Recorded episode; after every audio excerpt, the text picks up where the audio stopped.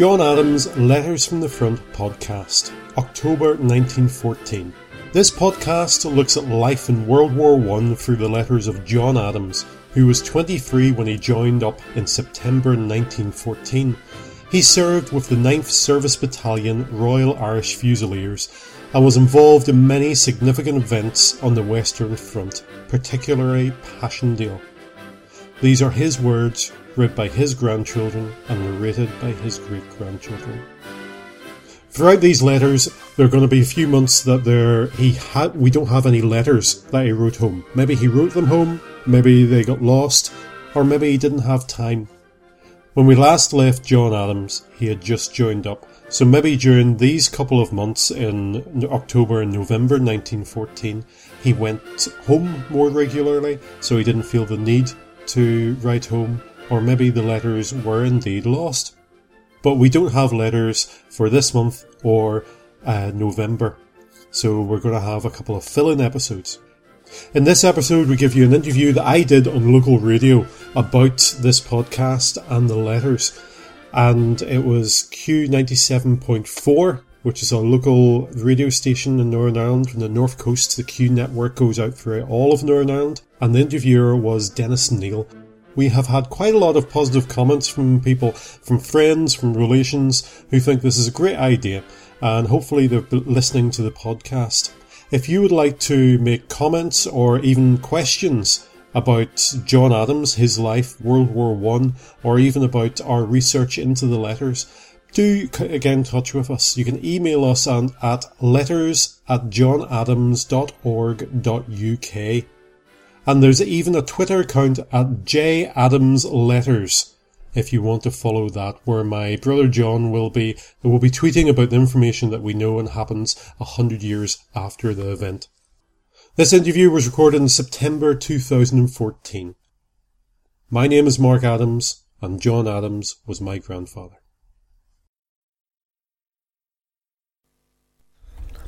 Q Radio, better music, local news. Time now is uh, 25 to 11 now. I've been joined by uh, a young man from Ballymoney who has uh, actually an extremely interesting, it's not a tale or it's not a story. Let me see if we get him on here first of all. Mark, Mark Adams, good morning. Good morning, Dennis. Uh, is, is this uh, a tale or a story about, um, uh, your, your grandfather? I like to think of it as a living history of my grandfather. My grandfather was in the First World War.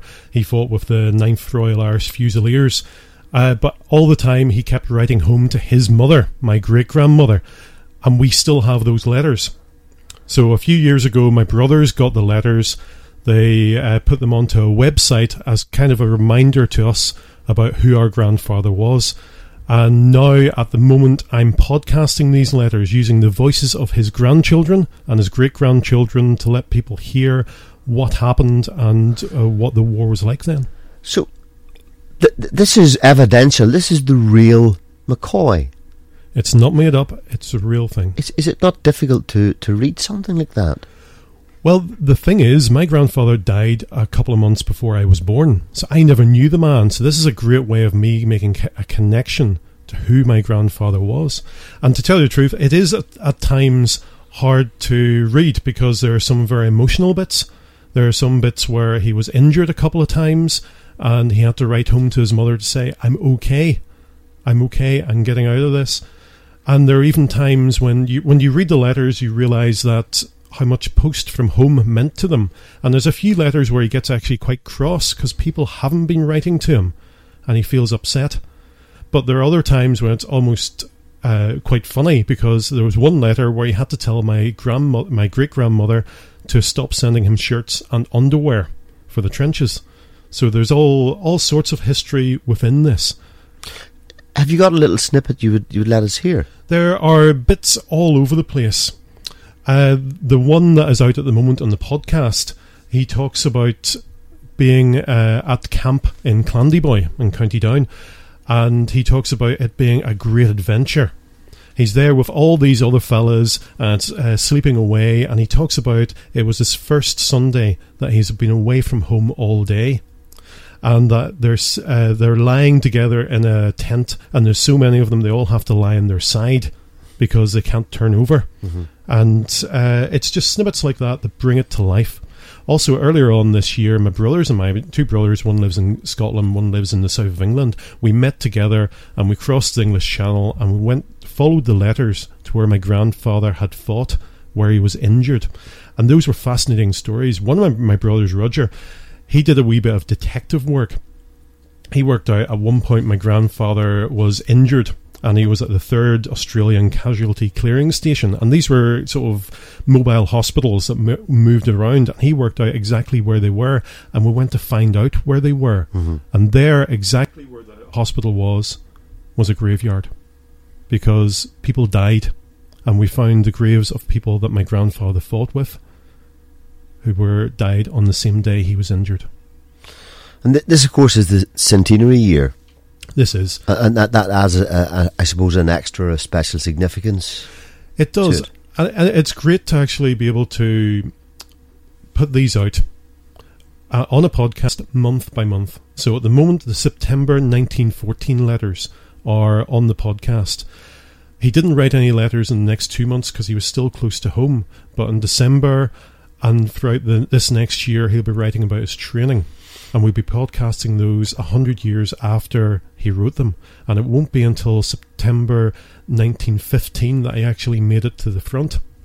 Um, the first letter he wrote, he talks about writing it on the side of the trench, and uh, he talks about uh, that he uh, could get used to all the shots being fired over his head, but what he can't get used to is all the the uh, bombs going off near him. And he talks about uh, you know there were about five went off while he was writing the letter. So, so the horrors and, and, and the, the authenticity of war does come across. It does. And we have to remember that these men came home from war, and quite often they never spoke about it. And it's only maybe in the last 30 years we're hearing these stories come out more and more. Uh, from men, the last of the Tommies, who started to talk about what their experiences were because it was so horrific, so beyond what they could imagine. We went to the Somme for a day. My grandfather missed the Somme because he was injured. And I always imagined the Somme to be this quagmire of mud, but really it's quite chalky soil. But my grandfather fought a Passchendaele over in Belgium, and it was soup. If you fell off the boardwalk there, you sank into the mud, and that was you. You could not get out. You drowned, and many a man drowned just from the mud, not from the shots, not from the bombs. And you drive around the countryside and see all these beautiful wee ponds, duck ponds, They're really picturesque until you re- realize each of those ponds were actually where a shell uh, went off, scarring the, scarring the countryside. Sorry, we, we appear to be having a problem here with uh, our sound, Mark. Um, it sounds a wee bit distorted in my headphones, but uh, I think we'll maybe. Is that it now? That, that appears to be it now. Can you hear me now? No, not getting through to you. Okay, well, listen. Um, c- can can you you just remind me then that the, these podcasts will be available very shortly? These podcasts are starting to be available at the moment, and if you go to johnadams.org.uk forward slash letters, there's a link there to both the letters and the podcasts. Okay, look, thank you very much, Steve, for coming in. It's it is gripping stuff. Um, it's all very sobering stuff. All re- it serves to remind us we're not glorifying in it, but we are thinking back and remembering. And uh, it's certainly well well worth talking to you and well worth hearing. But thank you very much, Steve, for coming in. Mark. Thank you very much. Time's just gone uh, twenty minutes to uh, eleven. The uh, better music policy continues for you very very shortly with music from Jon Secada.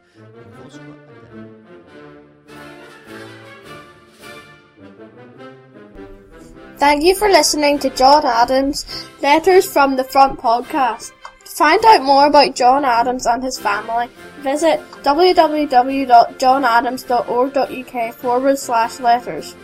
The history of the 9th Service Battalion, Royal Irish Fusiliers, during the World War I is taken from the Blackers Boys.